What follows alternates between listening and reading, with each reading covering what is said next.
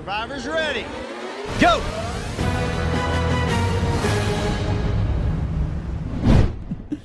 I'll do it, but it depends. What will you do? You said, "Come on, dude." Oh, okay. Well, th- th- we're recording now. What's up, everybody? Welcome back to the Survivors Ready podcast. We're doing a season 35 Heroes versus Healers versus Hustlers review. This is the first time we've ever talked about this season on a podcast. We did not just record for 40 minutes without audio. This is our I'm- first try. I'm very excited to talk about this season for the first time. I'm Yeah, so we also have never talked about it to ourselves either. Yeah. Nope, never. Absolutely not.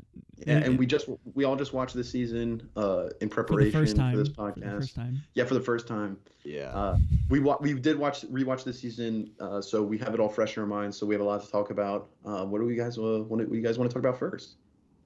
Well, I think that uh uh well one, this is what we believe to be one of the most underrated and just one of the best seasons of Survivor ever. And I think uh this is kind of a perfect example of like why we're we are like modern day Survivor fans and like 30s fans because uh the I, I feel like the the level of strategy the the level of social play amongst people has just been amped more and more over the years. And i think this is a perfect example of one like uh that that's strategy and strategic minds that people have just being amped to such a high level but also just like i feel like it's a very satisfying season that any newcomer could even come into and just uh, watch it without having seeing other stuff and love it. I think there's a lot of like that you know there's like a challenge beast. There's a lot of different uh, strategic minds at play with each other and different plans that not only just work out uh, for one vote and then it's like we move on to the next thing. We do get to see certain plans play out for multiple votes, which I think is interesting uh, compared to like most modern day survivor seasons Yeah, there's also some great idol plays throughout the Yeah. season, and just a great cast overall. A lot of people to root for, uh, and I- I feel like that's that's that's a testament to a good season when you have a handful of people, especially when you get to the merge. It's like I like pretty much everybody here. This is awesome. Uh, I I th- I think. Go ahead. I was just gonna say, I th- I think for literally anybody, whether you haven't like personally watched too much of modern American Survivor, or uh, you don't, or you know anybody that doesn't watch Survivor, uh, season thirty-five, Heroes, Healers, Hustlers, it's probably one of the strongest contenders for a really good first watch. Uh, if like like Camden was saying, if you're a newcomer to Survivor, please go out of your way and watch this one. Um, I think the dynamics of a three person try or a three person of a of a um a three three per three six person tribe to start. Jesus. Um, I think that dynamic to start the game off is way more compelling. Uh, when it's just one one tribe versus another, it can kind of get into that muddy of, oh, I want this tribe to win, but maybe they do lose off, and then you kind of teeter off at the end because you don't really care for most of these people that are winning that's highly improbable because not only are a lot of these people on the season super likable, like Connor was saying, but just overall, everybody in the game at a certain point, they have a reason as to why they're there, and the gameplay never stops. Yeah, and uh, I think the reasons why people dislike the season are not unwarranted, but I don't think that the bad nearly outweighs all of the great that happens in this season. I think you can boil down uh, the reason why this season isn't maybe the best season ever because of maybe just one thing, um, but people attribute it to the wrong things and the wrong people, which we'll get into in a little bit. I think what we should start off with is talking about the pre-merge, which I I think is one of the best pre-merges, uh, eh, probably the best pre-merge of the 30 of the 30s in my opinion. Uh, a lot of good gameplay going on, a lot of good mix-ups, and uh, I really liked it. I think it showed a lot of people and let a lot of people shine.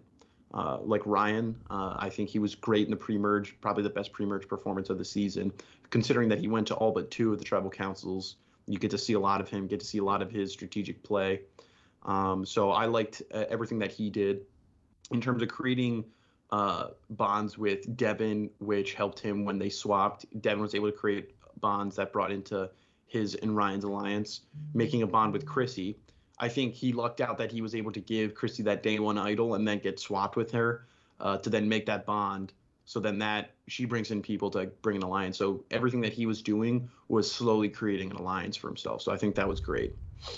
I really want to know what that uh that idol play if it because like when they get together and and Chris is all like, "What made you like give it to me or whatever?" And he was just like, eh, "Just a vibe. I don't know." I wonder how much of that is like true, and how much of it is also just like, "I'm gonna give it to one of the two older ladies because I'm sure they're the ones that are probably like talked about as being the ones voted out, and then they'll be with me the rest of the season." And to be fair, like after that first challenge, when Chrissy is literally keeled over and throwing up, you know, it's fair to see that early on in the game, seeing like, oh, well, this person obviously just threw up and it's only day three. They might think, hey, let's let's keep the stripe, uh, let's keep this tribe strong, and let's just vote out the person that clearly can't stand, but obviously she stands the, the test of time. But, yeah, and yeah. I think also the challenges this season were great. I'll, like especially after the swap, all the tribes were alternating wins. It was awesome. Every single swap tribe lost at least once, so it showed, or at least immunity. I, I don't remember uh, No. challenges. No, That's not true. yeah, Yawa, Yawa in the swap in the swap the didn't tribe go. of uh, Ben, Lauren, Michael, and Jess, they never lost. They never lost a reward challenge. No, Oh, they, they they will they lost a reward, but they did they never lost an immunity. Sure. Uh, I, I mean, just in terms of just challenge all around, it Mhm. was it was very like balanced. I would say. So that was cool to see. And there were so many different dynamics going on. Like literally just one swap. It's just a mixture of heroes, healers, and hustlers on all the tribes that made it super cool. Like the dynamic of Devon being the lone soldier, Roark was the lone soldier on her tribe. Um, it, it, it, it, Ben uh, and Lauren were alone. Ben and Lauren were b- surrounded by three healers. It was super cool dynamics all the way around. I especially love the tribal council where Devon goes and gets the advantage from uh, Jessica, where he gets to read it at tribal council. He's like, "Hell yeah, I get an advantage." Opens it up and reads that his vote's blocked, and then he looks up and says, "That is not an advantage." One of the funniest quotes of the season. Love that. Jeff, uh, I got a little something. Um, it says, do not open until it is time to vote, which is right now. Go for it. This is a secret advantage, but it is being used against you by another player to block your vote at tonight's tribal council. That is not an advantage. Also, I feel like that was a really dumb play by Jessica. She got rid of the swing vote. Like thinking back on it, like yeah, she's gonna help her healers, so she's not gonna get rid of one of her healers. But like, getting rid of Devon's vote makes it an automatic two to two. Why? Why wouldn't she think like I'll get rid of one of the the heroes, even if Devon's with one of the heroes, then then it still makes it two to two. But if Devon is with the my healers, then I just canceled out their majority. Mm-hmm. So I, I I don't know why she she picked Devon for that one. That is interesting because, yeah, no matter where where you go with it, actually no, R- r- forget what I just said because you should have canceled out a hero. Like it's the only one- it's the only thing that makes sense. It's hard to know when you're not on the tribe because when you look at the other tribe where it was two heroes, uh, two hustlers, and Roark, the lone healer, she's the one who got singled out, got voted out. So it That's- is. Yeah, it's hard to know, which is why I feel you wouldn't take a chance though. Like the only things that could possibly happen, uh, especially I think that was the first vote after the swap, was that vote, and then Ryan's team lost twice after that. Mhm. But um, the, like right after that, you got to assume that like they're gonna try and keep some sort of like tribe allegiance. So so it makes no sense to vote at, or to cancel the vote of someone who might be their your team's only hope of not being in a minority anymore. It's just weird, but it ended up working out for her because Joe played an idol well. So True. Yeah, Very true. First, first idol play of the season. Uh, whenever an idol's played pre-merge, it's like, oh wow, this is people, this is crazy, and it worked out. People are coming Uh, to play. They like I pre-merge idol plays are few and far between, but when they're done and when they're done with such like precision, especially because like and especially in like a three person or three tribe like pre-merge there's only five motherfuckers on that tribe so like that's that's really scary to Mhm. like like a, an idol has a lot of power like in the final five of the season that's the last time you're allowed to play an idol so it's crazy having that small of numbers with an idol in your pocket like that that's always just scary and i think upped the intensity of that pre-merge. It was really this. It was really that vote was the start of it. I feel like there's a lot of time, or most Survivor seasons are like before a swap, the game doesn't really start. You know, I think the saying is that like the once the merge starts, that's when the game starts. But it, it's also like the swap. You know, like anytime just dynamics change is when it's like it's game on now. Yeah, yeah, hundred percent. because it's easy to build off of like the the bonds and the the game like the game that we know as the game starts it only gets truly interesting and in my opinion it only really becomes survivor when these personalities clash and when the dynamics shift and when we see different people come to the top and different people shift to the bottom. Uh, the power shift swinging like a pendulum it, it's always the like the best seasons have exactly that going out through going on throughout the entire season. And that's what this season has to offer literally the entire time. After that vote, though, poor Ali. yeah R.I.P. You deserved better. Uh, I, it's really sad that you were sacrificed so that JP could make it to the merge and do nothing and get blindsided after three votes. But Yeah. I, I really would have liked to see what she would have done in a merge because I feel like she was one of the like biggest strategic minds of that of that season. And then especially because like she would start or I guess she probably wouldn't start from the bottom anymore because it's like she's she would be with Ryan and Chrissy if that were to, if they were to vote out JP. But I can on only top of imagine. I could.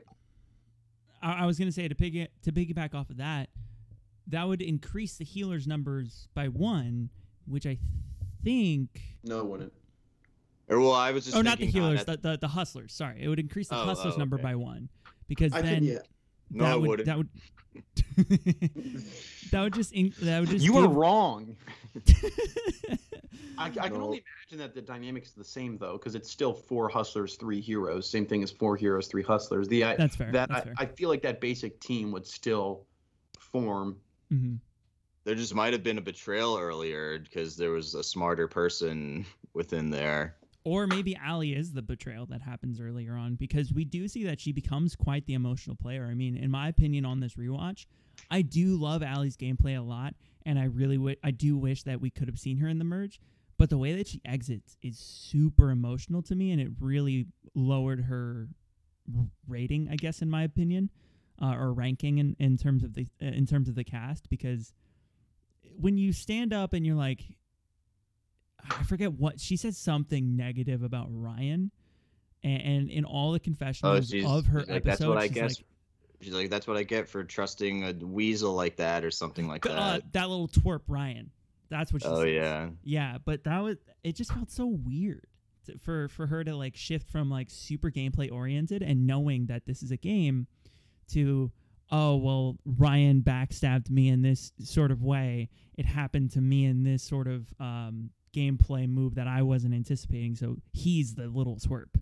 It I just think felt an- like off to me. I, I think another thing where it's just I, I think her gameplay is faulty is for that vote she only really petitioned to Ryan to vote for Chrissy and in best case scenario they tie And if they stay a tie, Ali and Chrissy are safe, and then it's between Ryan and JP to go home for a rock draw, right? If no idols get No, I think I think what it was was that Ryan was like, "Look, I I think I want to vote JP because I think JP is like a big challenge threat."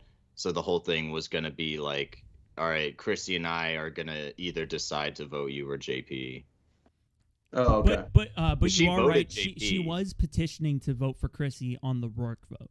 That was when she won. Yeah, my fault. I- I messed it up. Yeah. yeah, yeah. Yeah, that's true. And and then it, it makes sense for Ryan to go with Chrissy. She's I think Chrissy was obviously a lot more of a like I'm going to be loyal to you kind of person. The that that does bring up I think a big downfall of Ryan's game and why I've been more down on him after this rewatch is because like he had a great pre-merge game but he had more of like he had more social strategy than he did social like human level emotions with people. I feel like he only really had that with Devon, with Chrissy, and I guess JP. But I, I have no idea who had what with JP.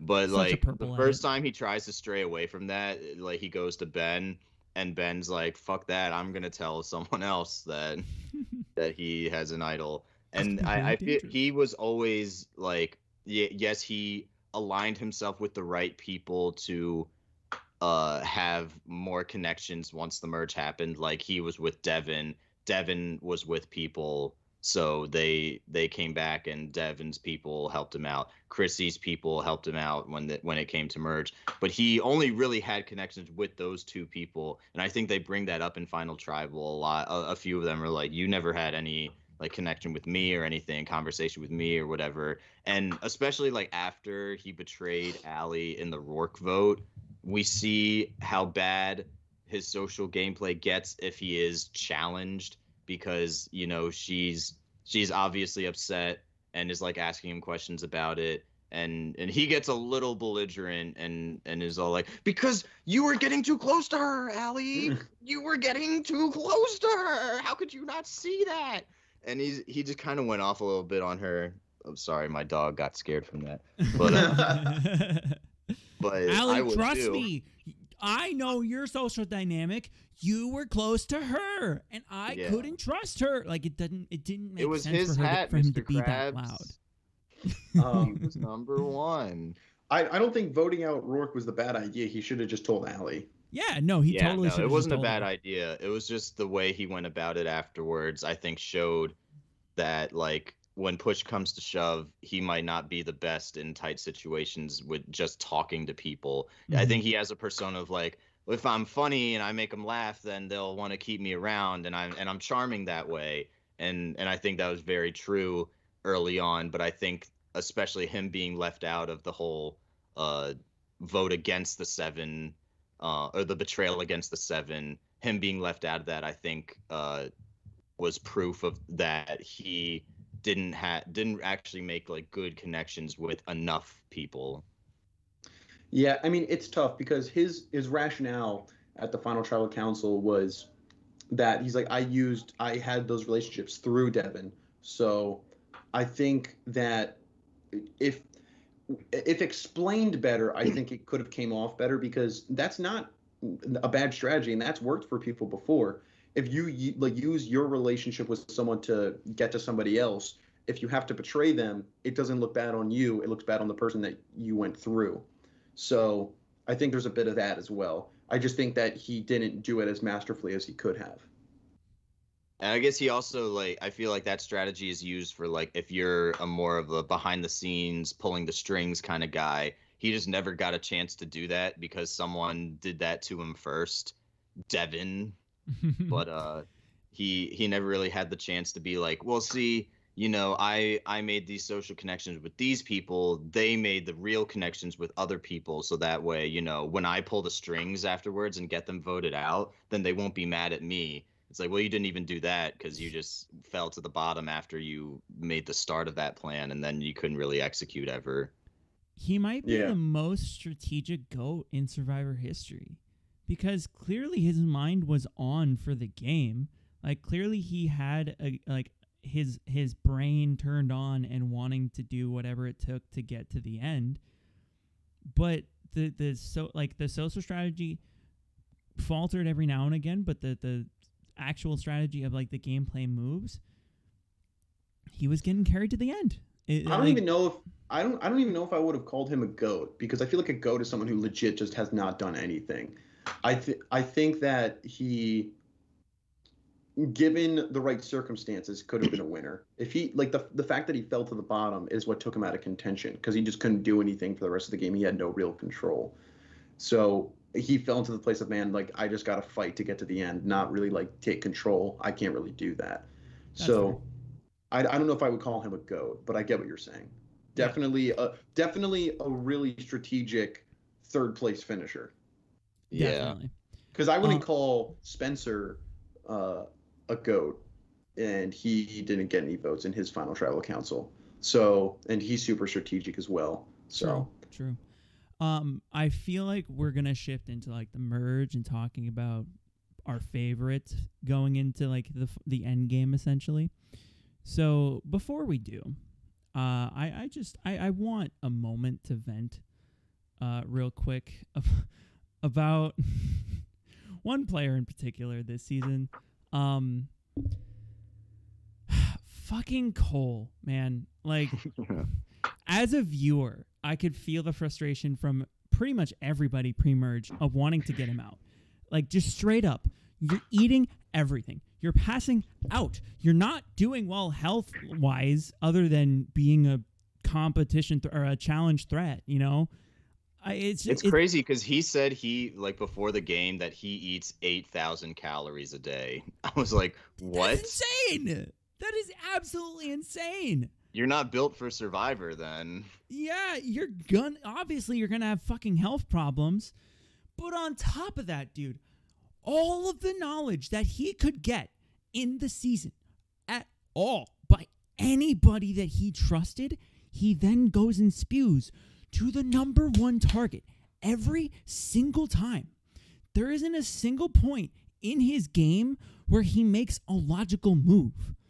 Now, to his credit, to his credit, I do think that his challenge uh, performances, for the most part, reminded me of like the old age, like the early, early age of Survivor, where there is that one big brute, that one big uh, challenge threat that is essentially like the alpha male that sticks around for a long time because it's early Survivor and it's very challenge based. But um, seeing that in the modern age of Survivor kind of gives you even more anticipation to watch the challenges and to root against somebody like Cole. I thought that was a really cool dynamic. But on top of it, uh, like overall, fuck Cole. I can't, I can't, I can't stand it. And I'm sure, I'm sure he's a nice guy. I don't want to uh, attack him as a person. I don't know where like his beliefs or who he is as a person. But my God, it was so aggravating to watch. Like the first time around, I could not stand Joe, but this time around, I just, I was losing my fucking mind. I was ripping my hair out of my head, trying to ravel my like, just wrap my head around all of the things that Cole was doing. Your number one ally, what- Jessica, has this big fucking advantage to block someone's vote at tribal council. And before tribal council, you tell everybody about it. Before Yeah, you know get- that you're going to tribal. Like I don't get the point of him like saying to everyone. Well, I, it wasn't that because they weren't going to try. They never went to tribal. No, uh, But- sorry, but not before tribal. Uh, before the immunity challenge, he tells everybody. about it. Oh, yeah, yeah. So yeah, they still could've get gone to tribal. It's like it's. I get if you were gonna be like, well, we'll tell Ben to like vote off Lauren, or we'll tell Lauren to vote off Ben. Even still, like you don't need a like before. Even before that, you didn't need either of them. Like there's three of you, two of them. If you really were three strong, you don't need to like ever speak to them also it's like it's it's an extra vote so it's like it really if you wanted to you could split the votes between them now that's just an even like better thing i don't get like what the point of telling everyone is because the the point of like telling someone is because you're going to use it against someone else but if you tell everyone then it's just everyone knows then it's like what how are you gonna use it now? It also wasn't. Um, sorry, just to just to make sure. Uh, I'm. I might be misremembering, but I don't think that was the extra vote. I think that was when she got the advantage to block a vote. Oh yeah. Also, Which- it was also like not that big of a of an advantage. Not like, a huge advantage, but in in a tribe of five, when you're going to tribal and she has that advantage, that's like political power in the palm of your hands, and exposing that to everybody not only diminishes the uh, like the trust and the reliability in you as a player because obviously that's going to get around. You're in a five person tribe and ben and lauren are going to use whatever they can to make as many cracks as they can to stay in the game as long as they can. So why even talk to them? Why even communicate with them? It makes no sense. Even if they make it to merge you're still going to have the numbers. Well, come I mean, I mean, he was just under the impression because he's not that game savvy that oh, I told Jessica about Joe's idol and that worked for me. So I guess every time I get information, I'm just gonna tell people, and then they'll be loyal to me. So I mean, to a certain extent, that does work, but he just doesn't, or he didn't uh, do it in the most, uh, the in the best way, I would say. And he- also R.I.P. Jessica. yeah, True. R.I.P. Jessica made the merge, didn't make the jury. I feel Yeah. bad because she was just lumped with Cole, and like Cole was just like not that great of a player. I thought she was really good, and then like all she was ever on the show for was for a showmance, or or like that's how it was edited. And then it's like, oh, the yeah, now she's gone forever. I really would have liked to see her play without Cole. Yeah. That's the end of my Cole rant. It's just it's so annoying because he's such a prominent figure in the show's edit, which I mean I guess I understand because he's obviously like a person to root against. Like I don't think there's any diehard Cole fans out there. But at the same time you could have taken some of those confessionals and some of that like intrigue out and I don't know, put it Give some- it to put it JP. JP, yeah, give it to somebody that we know is gonna like go kind of far, farther than Cole. I think JP only went one vote further than Cole. I was just kidding. I don't think uh, I wouldn't want JP to. to Yeah, get JP got all the all the all the screen time he needed. Yeah.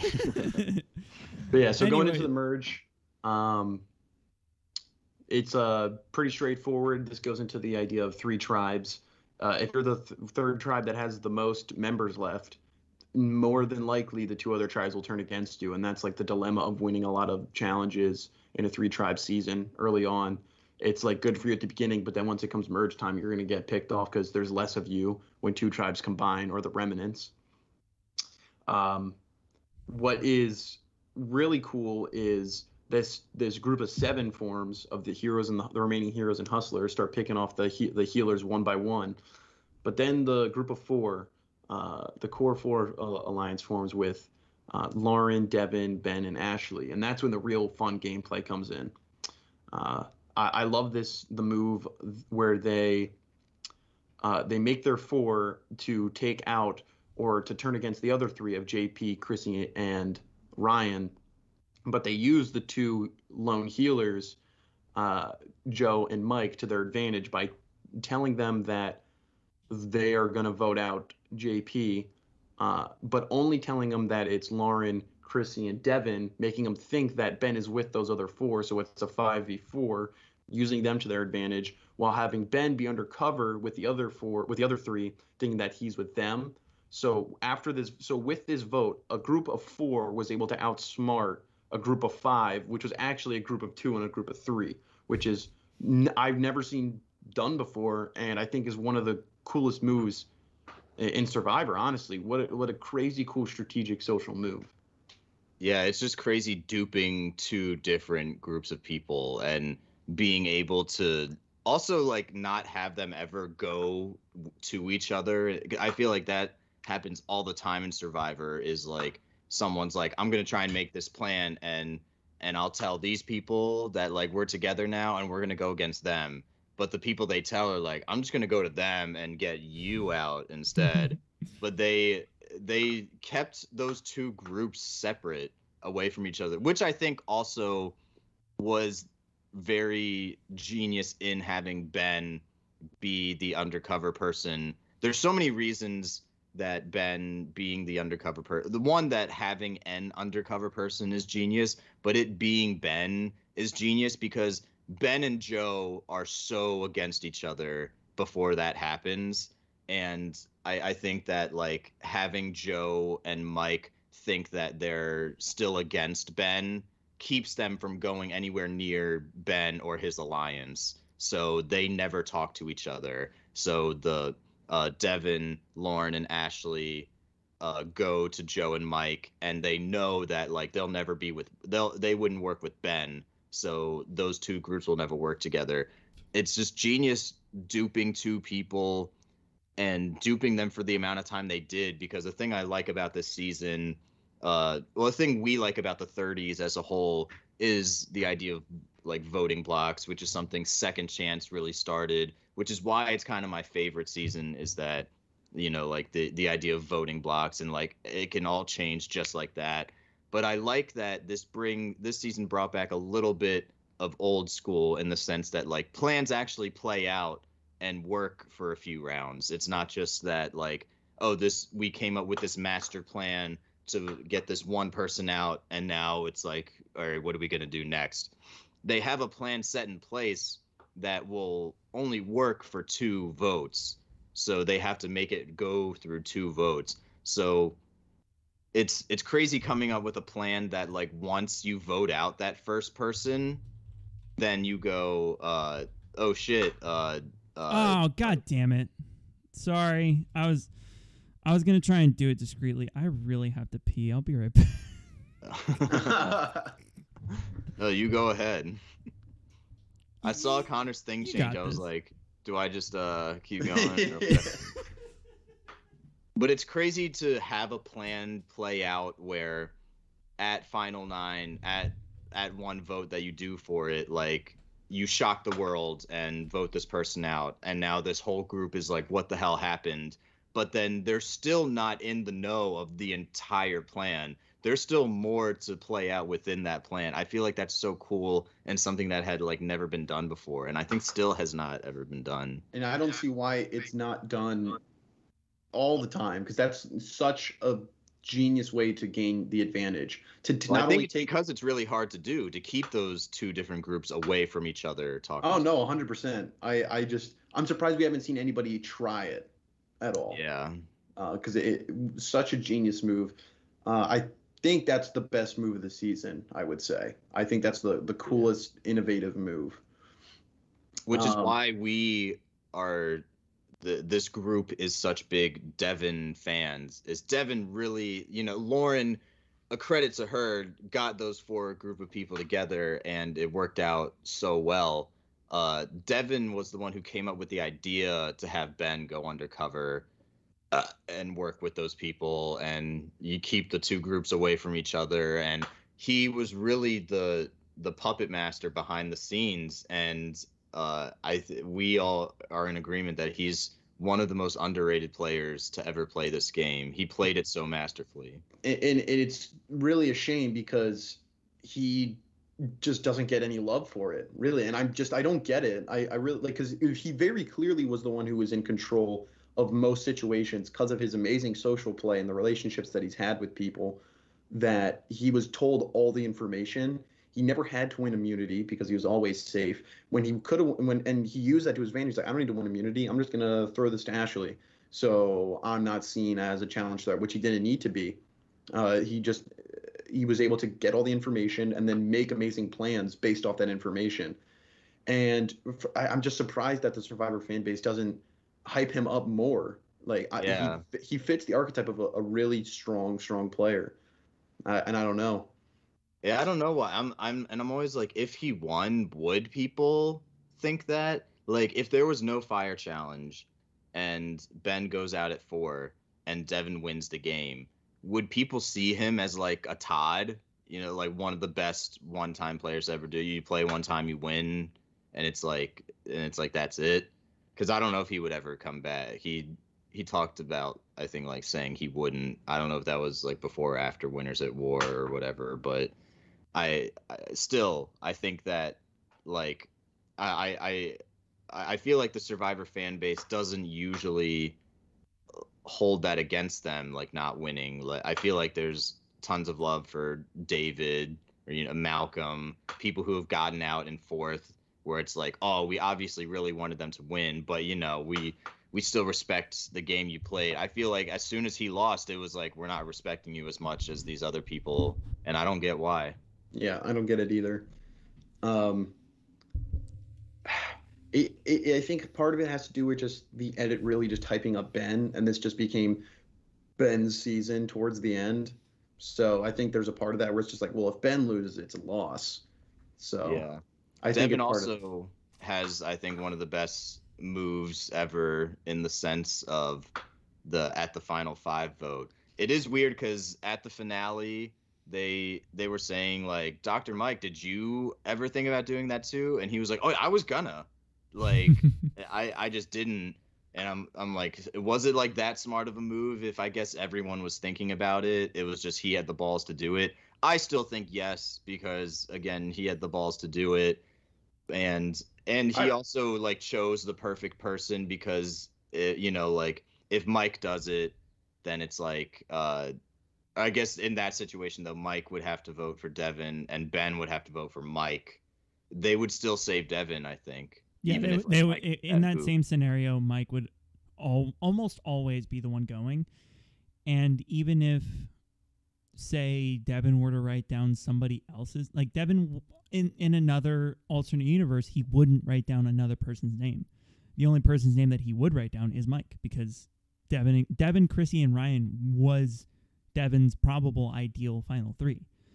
Um, well, uh, another thing behind it is the idea that if if Mike was going to do it, they probably would have shown it on the show. I think in retrospect, anybody when they're called up onto a stage in front of the finale is like, "Would you have done this?" Yeah, I would have done this. Yeah, I'm sure you'll say that now.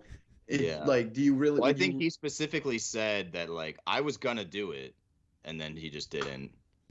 But I either, I, I either way, also, the, person, the fact that he did it, I still think is the reason why that's a great move on Devon's right. part. Yeah. If you don't do it, you don't get credit for thinking about it.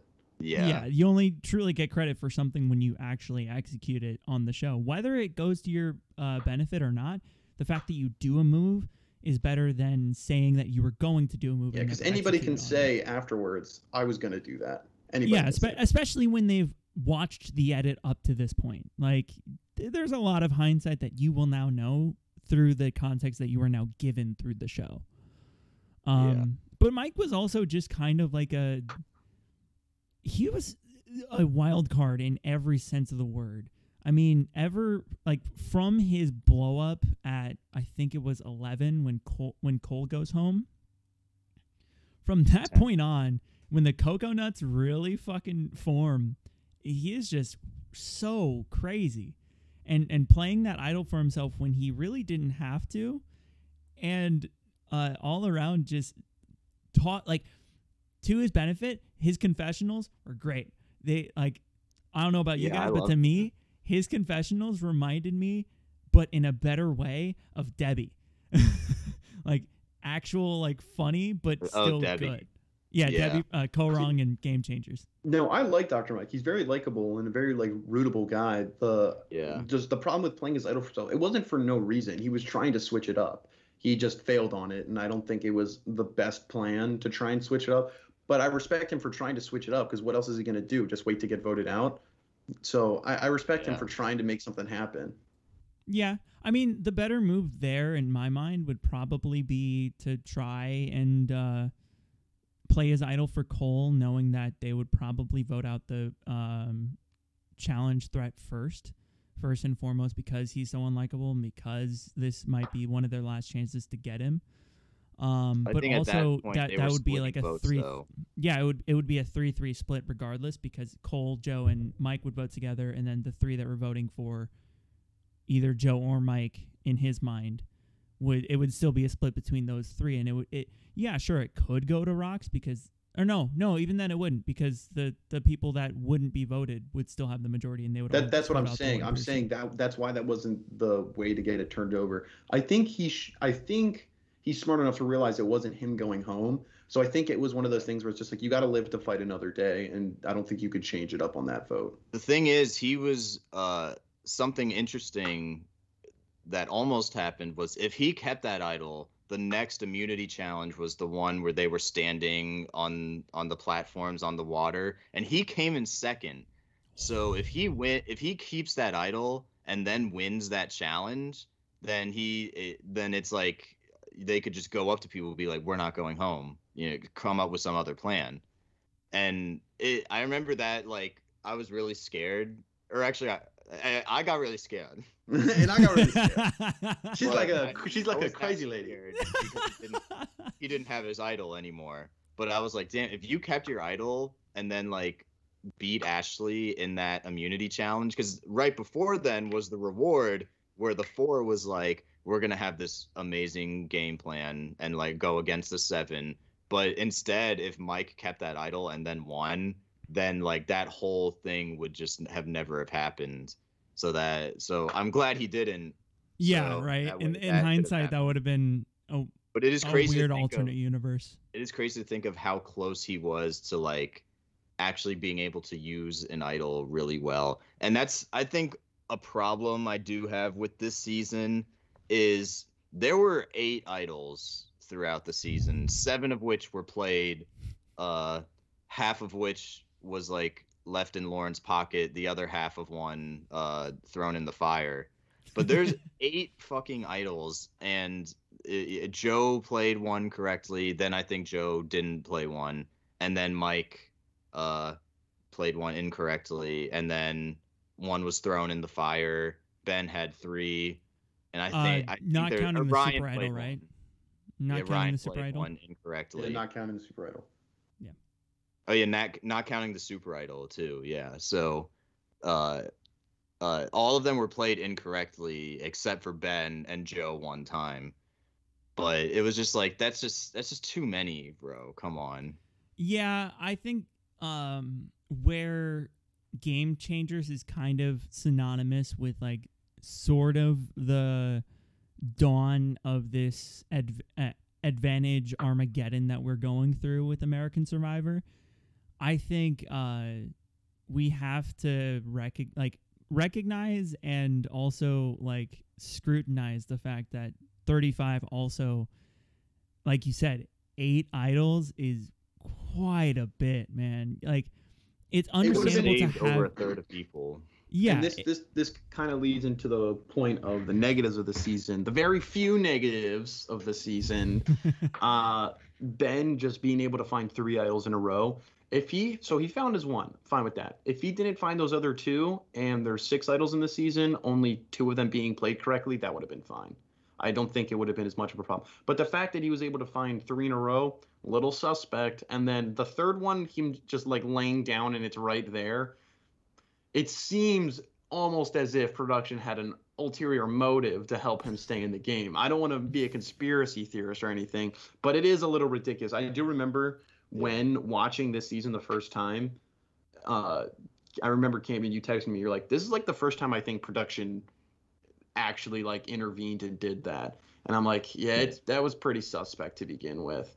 Because I feel like a lot of people have had that thought that like that production has like fixed stuff before, and I was always like, "Shut the fuck up." That was the first time I was like, you know what? If you told me that that is what happened, I wouldn't be surprised, and that's really saddening to me. to play devil's advocate though when um when ben and lauren find that that half idol that turns into the idol that gets thrown into the fire um they both uh, audibly say we don't see it visually on uh, on the show but they both audibly say uh x marks the spot dig here which is the same clue that ben finds which could also be flipped onto oh they just reused a clue which come on. But It was I- mainly that the last idol they had was on a rat, or like the clue was like dig below this raft, something that like can be moved. I was like, then you couldn't have had that for long, which I guess, yeah, because you're gonna re-put an idol back into the game that night, so you know. But even still, like I feel like you would never put it somewhere where it's like that raft moves and then that idol's just gone forever. No one ever finds that ever. So I, it just seems so weird and convenient that they were like, okay, we'll put it where like Ben's gonna go lay down. I Just think. I think this is a good a good point in time where we like clearly outline somewhat of the division here. Uh because you both I feel like uh, we we all collectively, especially on this rewatch, we all really wanted Devon to win. I Maybe it totally- would have been different this time when we watched it. Yeah, that's the definition of insanity. I, uh, I I totally agree, and and even back when I watched it the first time with my family, um, I totally agree. Devon winning would have been the cooler outcome and the the true cherry on top of what could have been a great Survivor Sunday here, but um, I personally do really have a nice soft spot and attachment for Ben and his story. I mean, through the beginning of his uh, uh of his veteran story that they craft on the show to the rivalry with Joe, which I really didn't like um Joe using the Marines bit, like uh Ben swearing on the Marines. C- come on, that, I thought that was far. smart as hell. I I- I think it I just thought struck a chord like- because my dad is a veteran, so I'm just like, that's you don't do that at all. Yeah, the thing I'm- is, vets get very mad at that. And I think that, like, yeah, sure, it's a dickish thing to do. He was trying to be a dick. And also, he was trying to get Ben to act very belligerent and mad. So that way, maybe people would be like, oh, uh, we might not want to align with this guy. And I think he he did that. He did exactly what he wanted to. It was just that people didn't. Uh, people kind of know who Joe is, so they didn't subscribe to the fact that like man, Joe just got attacked by by this crazy man here. I, I, I also think that in Survivor, I do think, in my opinion, all bets are off. I have a very low uh, standard for things that are cross the line or high standard for things, whatever. You know what I mean? It's like I, it has to be something completely egregious, and I don't think that that's really across the line. Hey, you're fighting for your life in a game to win a million dollars. I'll say do whatever I need to do to win. If that's what it is, whatever, man. Like if that'll get you further in the game, if that's your last ditch effort to stay in the game, do it. I mean, sure, it's probably not the most moral thing to do, but who cares? It's a game. Like you got to do what you got to do. I don't think it's quite over the line to uh, to to be like like because another thing that people get upset about is like, oh, you swore on the Bible. It's like who cares? like that. Like it's like That's why I also got annoyed at Ben in that moment more so because at first Joe is all like, uh, "Yeah, you told me that you swore on your family and stuff," and he's like, "Yeah, I yeah I didn't do that. That's that's fucking stupid." It's like, "Yeah, well, you actually also uh, swore on the Marines to me." It's like, "Don't you fucking tell me what I swore on." It's like, really, I I was just upset. I was like, "You you like obviously put." Like like, it's just because it's like the the stigma of like of like uh you know the veterans like uh they'll go through something we never can or we could never imagine and it's like they have this this bond that that can't be broken and stuff and i get it was just like y- usually like he said family first and i was like you're really like belittling that i feel like when when you go so hard on him for like lying about the marine corps it's like what about your family That's fair. I don't remember that moment, but I believe it. Yeah, that. I mean, yeah. But like once again though, I don't dislike Ben. It's not that I don't like him. I think he's a I don't think he's a bad winner or a bad player. I think he's actually a really good player. In fact, I think the fact that he was the kingpin and he was still able to be brought into the alliance of four and all the relationships he made, making it as far as he did before people turned on him, I think is a testament to how good of a player he is. When everybody knew that he was in charge and he still was able to get along and hold that idol for as long as he did. So I do think that he is a good player and I think he's a good winner. I don't think he's bad. I think the problem is is the situation around it is what makes it a, a sour taste in my mouth. Where at the last and in the twelfth hour or the eleventh hour, they add the fire making challenge after the final four immunity challenge. There's now a fire making challenge to get to the final three, which gives Ben another out to make it to the end. Which is like okay, I could excuse the idol placement because how am I really supposed to know, right? If if it wasn't conveniently placed for him, I'm sure he could have found a way to find one. But adding a new challenge to help him get to the end, kind of ridiculous in my opinion. Especially also the way it turned out is like if it, it took out his best competition too. If Devon and Ben were in the finals, I still think there's a chance that Devon wins that. So yeah.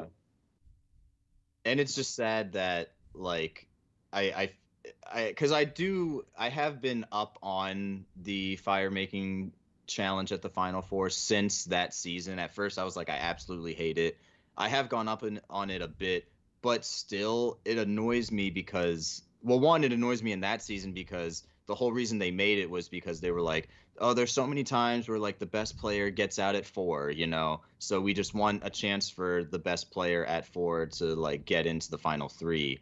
The I feel like the the thing is though you can't like the the point of survivor is that at the end of the day it's going to come down to your social strategic game and that's the reason why idols are only allowed at 5 not 4 you know you have to be able to get yourself to that endpoint without like brute strength, you know, like challenge wins or uh, uh, uh, like an idol you find or whatever. You know, it's going to come down to the relationships in the end.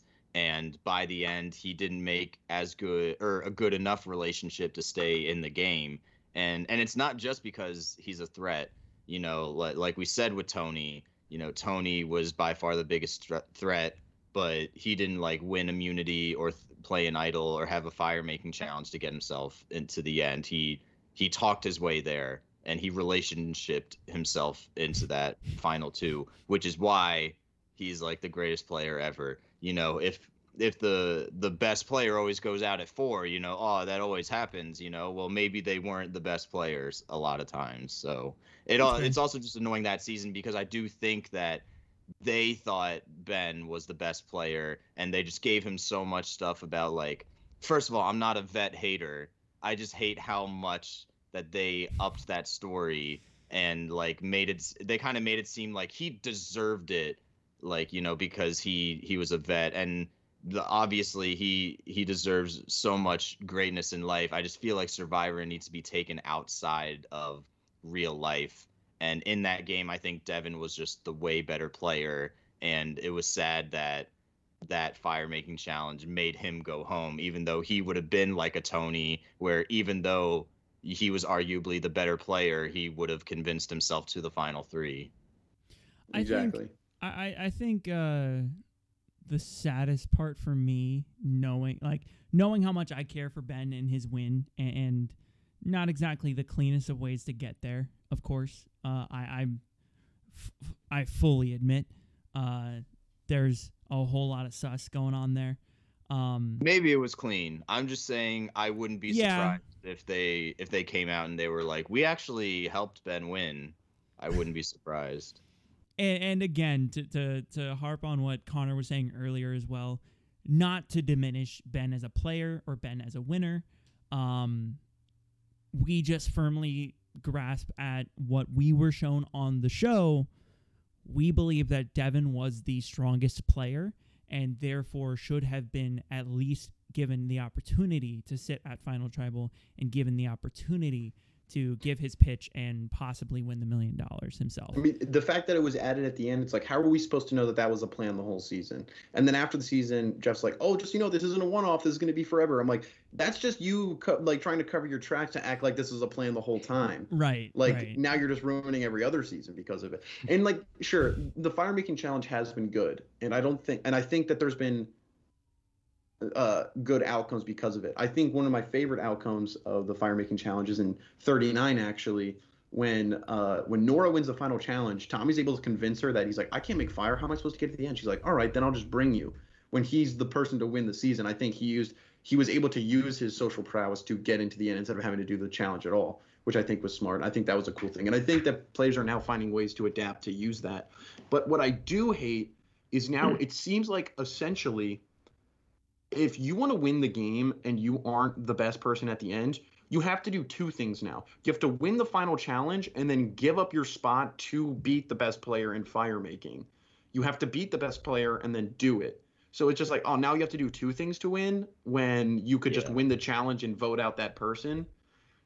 Uh, it, it- all, all it it really only helps the best player in the game. That's what it does, and it makes it way harder for the second person to win the game now, in my opinion, because they have to do two things now. Yeah, because if they win the final, like in in 41, uh, obviously I don't even know if, uh, if Xander would have won anyway, but like, the, and the idea that he won the challenge, he now would ha- also have to give up his immunity to go do fire, to then take out the the best player, to then even have a shot at winning. Uh, to so it just makes no sense that if you have played a better game to be able to make it to the end, you have to do more now to show that you deserve the win, which is just counterintuitive in my opinion. And I also think that, like, personally, we have, from my perspective, and I think it's not a hot take to say, we've kind of seen all that the Final Four fire making can really do. I I would not. I would not be a Bennett like uh I- I would not be a detractor to to seeing that go. You know, we we've Yeah. seen people like you said Tommy um not Weasel's way but like like use his social strategy to get him to the final three instead of winning the challenge or going to fire um and then most notably in 38 when chris underwood gives up his immunity and takes his biggest threat to fire like you were saying in that in that um scenario where it is harder but in that unique scenario it was pretty much the only thing underwood could have done to to seal him the victory i think even though we all agree on this the edge of extinction is dumb and the way that chris underwood is also really dumb um, the moment that is crafted because of it is really cool and it makes for good tv i understand why they did it but we've we've seen every dynamic that we can with this. So i'm hoping it doesn't have to happen for 42 because they, they obviously recorded 42 right after 41 just to have two seasons back to back of course but i would really love for it to just twist right back to the normal Final Four because it's been here long enough to where people are having it in their social game and their strategy mindset and, and planning ahead for it that it would be a big enough twist to say, oh, yeah, we're doing uh, an actual immunity challenge now and this tonight's vote will go down. Like that would be a really cool twist to happen after that Final Four challenge of any season, uh, of any upcoming season. Yeah, I think you said it right. Where you know, I feel like these past few seasons have done at least a good job at coming up with uh, creative ways to use the fire making challenge, like Tommy, or or just like in Winners at War, where we got like the most electrifying like fire making challenge ever. But uh, uh, uh, and like cool permutations, like oh, what if Domenick did like took, or what if he went and tried to take out Wendell instead of you know like trying to have someone else beat him, you know. But uh, uh, yeah, there's only so many things you can do. I don't know how much more they can or creative they can get with that. Yeah, I don't know, but I do know that having that like umph at the end of the season is better TV, and I think that's why they're going to keep it Yeah, essentially Yeah. forever. Because like if you think about it, in 36, if the fire making challenge wasn't there, we wouldn't have had a tie vote at the end of the season, which was an amazing moment. Fair. Um, you wouldn't have you wouldn't have the Chris Underwood Rick Devens battle, which was amazing. You wouldn't have uh, Tony and Sarah going against each other, which was amazing. Which are amazing moments, but in terms of gameplay, I think it's it's not as good gameplay wise. But I get it for TV. It I just it, do it does wanna- suck because this it is a TV show first, so that's what they're going for. So I understand. I also do But want to as the mention while- game player, it's like, ugh. I also do want to mention. I'm gonna interrupt you again. Oh my god. uh, I also do want and to I'll mention. do it while- too. Oh my fucking god.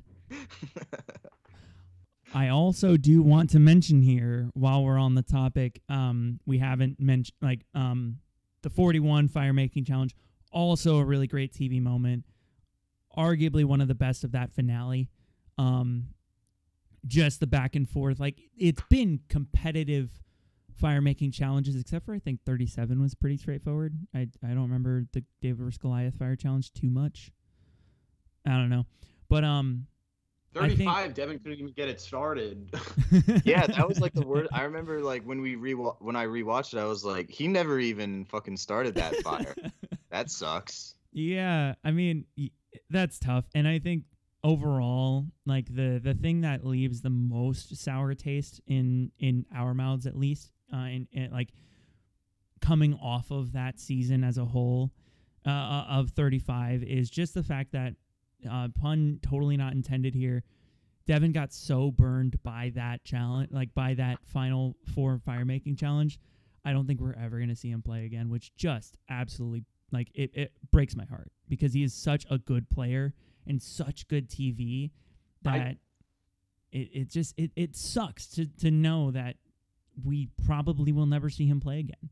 I did I did read something somewhere where it said he would only come back if it was a blood versus water season and he could play with his mom. I did see that somewhere. So Oh, that's would be- cool. That would be cool. The problem is, I think that I agree. I think that was his season to win. I don't think he can. Rep- his type of game is a game that I don't think you can replicate because people. I mean, I would think that people understand his game, even though people don't praise him as much as we do, which I think he should be. But I would think that people understand that he's so social and likable that that's his his game to win.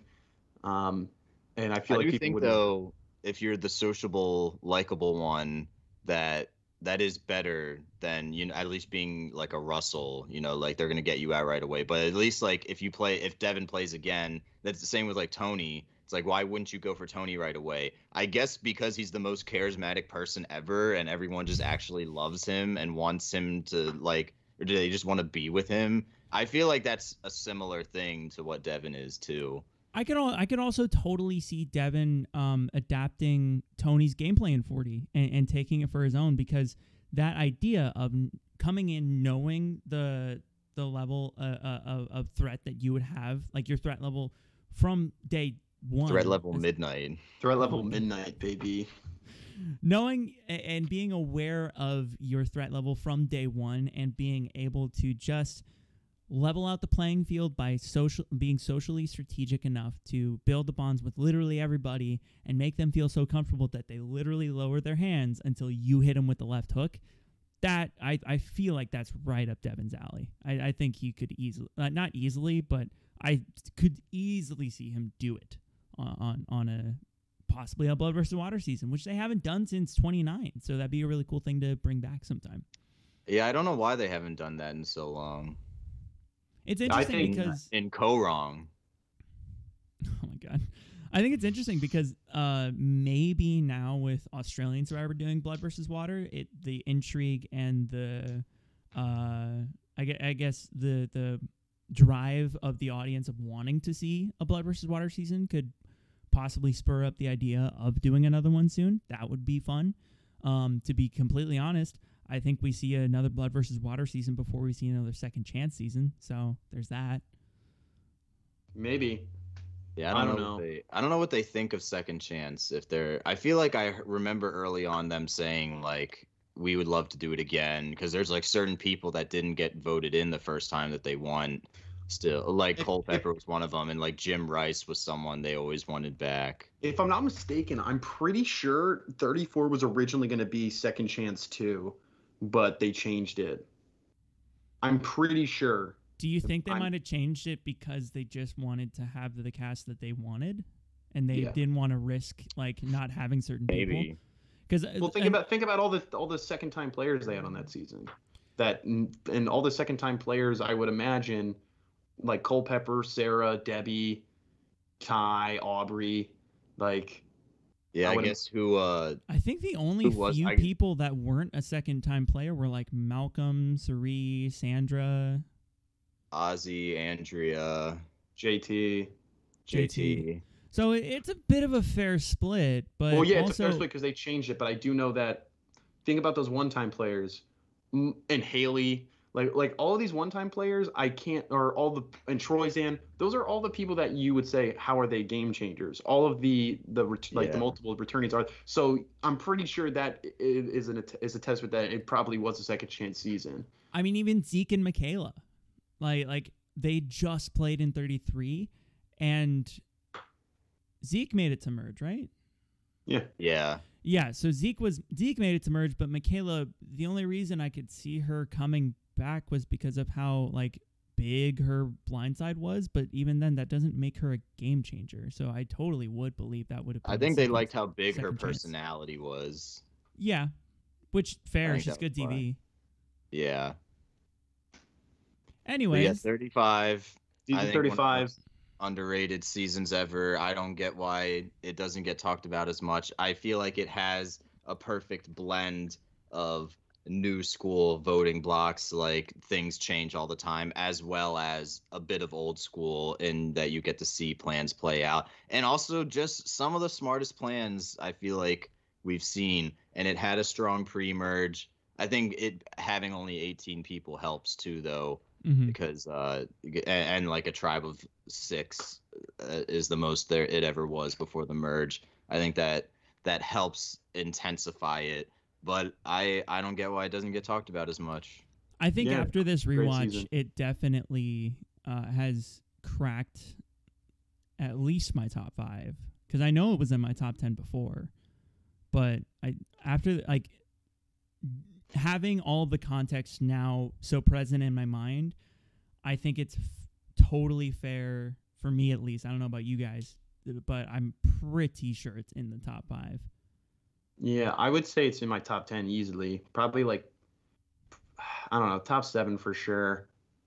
yeah i think it'd be around the seven place i think Yeah. there's a few other seasons where i'm like i definitely like that more the thing is my three favorite would go second chance uh um Cagayan and Heroes vs Villains, and then I, I think like four through ten is probably like all interchangeable. I don't really know what I would do. Maybe like Micronesia, and then like something after that. I don't know, but it's like all very interchangeable. So it's like it might be top five. It is like I feel like this is like my most like comfort season. It's just like especially and and I guess like unique one because it's like it's not very highly regarded. I feel like it's similar for people that uh, for the folks that like are diehard lovers of Philippines because Philippines kind of has that same sort of case where, um, in my opinion, not like to the same degree uh, in terms of like the level of the cast or the level of the gameplay, but it's still a good time. It's still a really good I, I love Philippines. think- I think, I think Philippines, is, great. very highly regarded. Yeah, I, I think a lot of people like Philippines. Maybe I just don't definitely hear way too more than much now. 35. Yeah, people like Philippines more than 35 easily. Um, I really like Philippines. That's definitely my top top 10. I think that's another like one that's like interchangeable. Maybe we should Um, do like like a ranking video separately where we just rank our top ten seasons.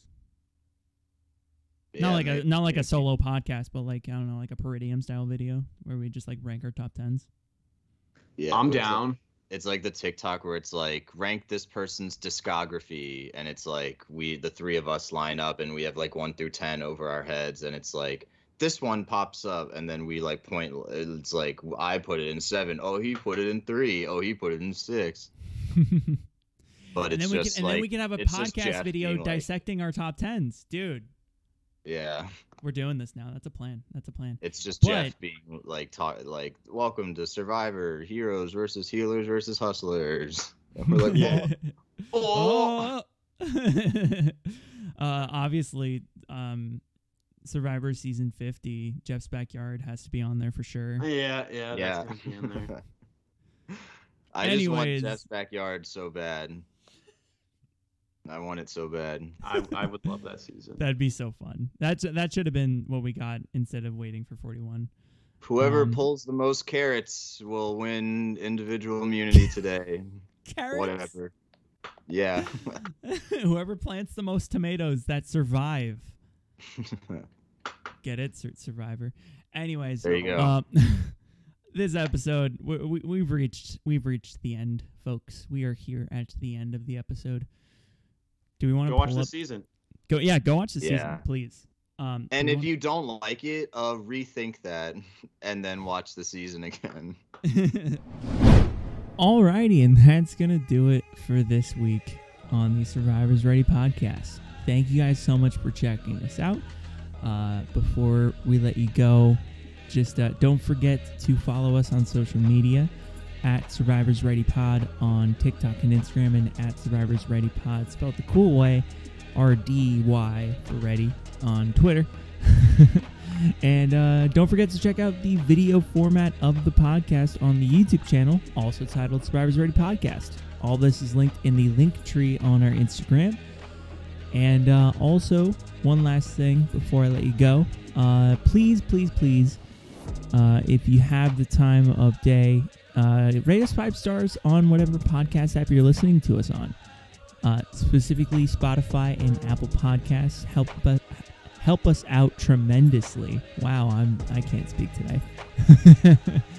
uh, all in all, thank you guys so much for checking out this new episode, and we will be back next Thursday with the next installment. Thank you guys so much for watching, and we will see you next Thursday. All right, bye bye.